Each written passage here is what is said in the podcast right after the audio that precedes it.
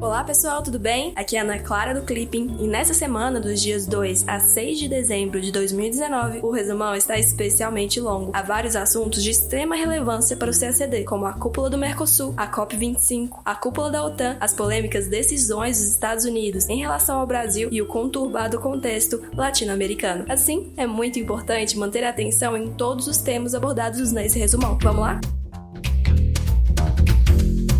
Política externa brasileira.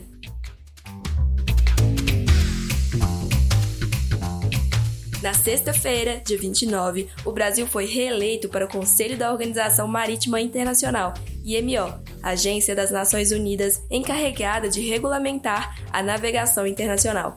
Membro do Conselho desde 1967, o Brasil integra desde 1975 a categoria reservada aos países com interesse especial no comércio marítimo ou na navegação internacional.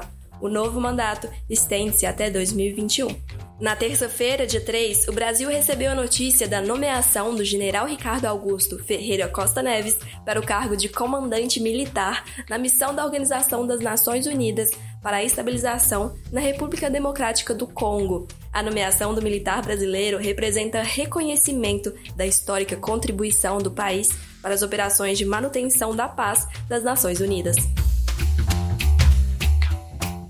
Mercosul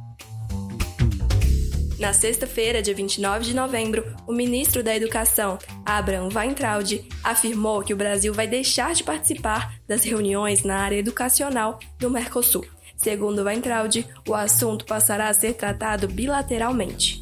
Na quarta-feira, dia 4, teve início no Mercosul sua cúpula de presidentes de fim de ano na cidade gaúcha de Bento Gonçalves, sem a presença dos recentemente eleitos Alberto Fernandes, da Argentina, e Luiz Lacadiepou, do Uruguai. Especialistas da região reconheceram que o perigo de desintegração do bloco nunca foi tão grande. Deverão ser adotadas durante a cúpula declarações presidenciais sobre desenvolvimento sustentável, turismo e combate a ilícitos transnacionais e a corrupção. E vale lembrar, a cúpula do Vale dos Vinhedos em Bento Gonçalves encerra a presidência semestral brasileira PPTB do Mercosul. Durante a PPTB, o Mercosul reafirmou seu pleno compromisso com os valores democráticos, reforçou sua vocação original para o regionalismo aberto e buscou adotar um enfoque pragmático com resultados concretos para os cidadãos. Ainda na quarta-feira, dia 4, o ministro das Relações Exteriores anunciou que os quatro países do bloco vão assinar acordo de cooperação policial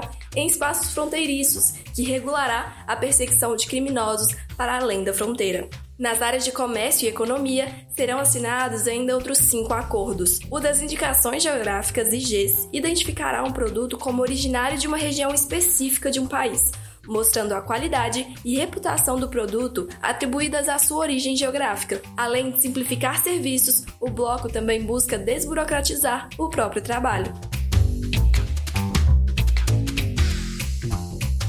América Latina e Caribe.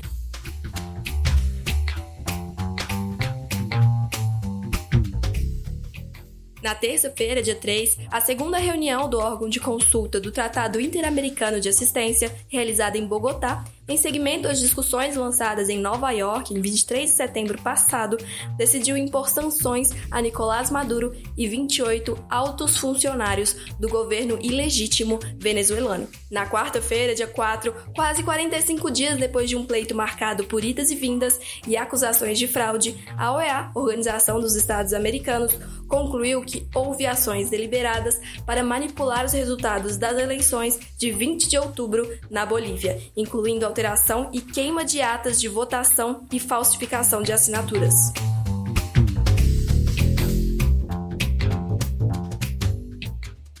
Segurança. Na quarta-feira, dia 4, líderes de 30 países participaram em Londres de reunião da Organização do Tratado do Atlântico Norte, coincidindo com o 70 aniversário da Aliança Militar. Denominada Inovando a Aliança, a conferência pretende debater o futuro da OTAN, examinando como lida com a incerteza geopolítica, as mudanças de ameaças e novas oportunidades. Os líderes da OTAN disseram nesta quarta-feira que as agressivas ações da Rússia eram uma ameaça à segurança da Europa e do Atlântico e que a crescente influência da China apresentava oportunidades e desafios para a aliança. Meio Ambiente. Na terça-feira, dia 3, líderes mundiais prometeram ampliar a luta contra o aquecimento global no primeiro dia da COP25, a Conferência das Nações Unidas sobre Mudanças Climáticas, que está sendo realizada em Madrid, na Espanha.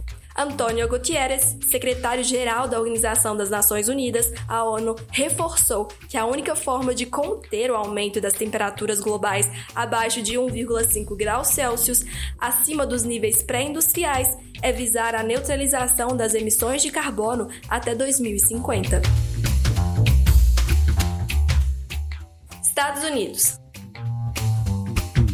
Na terça-feira, dia 26 de novembro, o presidente Donald Trump anunciou que o governo dos Estados Unidos pretende mudar a nomenclatura de cartéis como Sinaloa, Jalisco Nova Geração, Tijuana, Quas e Losetas. Os cartéis deixariam de ser chamados de organizações criminosas e passariam a ser considerados grupos terroristas. E vale lembrar, a resolução número 4960 da Assembleia Geral caracteriza o terrorismo como atos criminosos pretendidos ou calculados para provocar um estado de terror no público em geral, num grupo de pessoas ou em indivíduos para fins políticos são injustificáveis em qualquer circunstância, independentemente das considerações de ordem política, filosófica, ideológica, racial, étnica, religiosa ou de qualquer outra natureza que possam ser invocadas para justificá-los. Na segunda-feira, dia 2 de dezembro, o presidente dos Estados Unidos, Donald Trump, anunciou a imposição de tarifas sobre aço e alumínio vindos do Brasil e da Argentina. Segundo Trump, a medida é uma reação à desvalorização das moedas locais nos dois países, que estaria sendo feita de modo proposital, prejudicando a concorrência de produtos agrícolas e manufaturados americanos. Ainda na segunda-feira, dia 2, os Estados Unidos ameaçaram impor tarifas de até 100% a 2,4 bilhões de dólares em produtos da França, como retaliação à imposição de um imposto digital pelo país europeu a grandes companhias tecnológicas americanas, incluindo Google e Facebook. Na terça-feira, dia 3, a Câmara dos Estados Unidos aprovou legislação que impõe sanções a autoridades chinesas por violações dos direitos humanos de minorias muçulmanas no país levando Pequim a ameaçar com retaliações justo quando as duas maiores economias do mundo se aproximavam de um acordo comercial.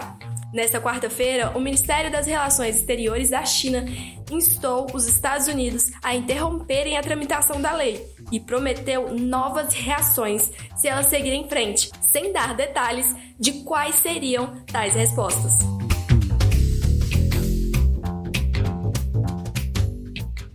China na segunda-feira, dia 2, três dias após o anúncio de represálias contra o apoio dos Estados Unidos aos manifestantes de Hong Kong, a China ampliou sanções à Marinha e a várias associações americanas.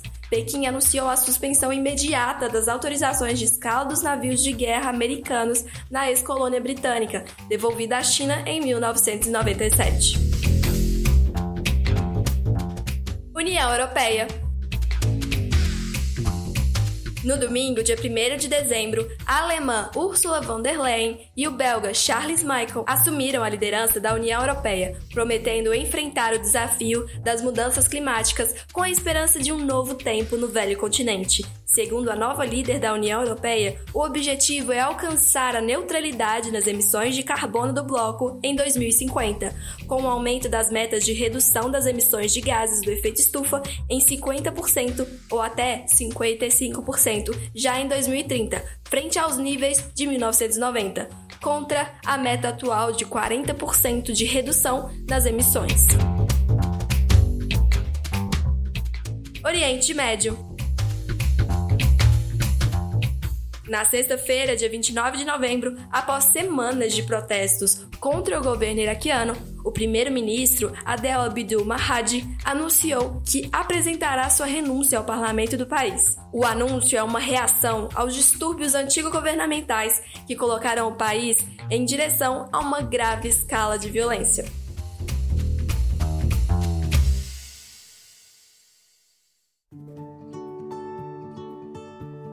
Esse foi mais um resumão da semana do Clipping dos dias 2 a 6 de dezembro de 2019. Até o próximo. Tchau, tchau.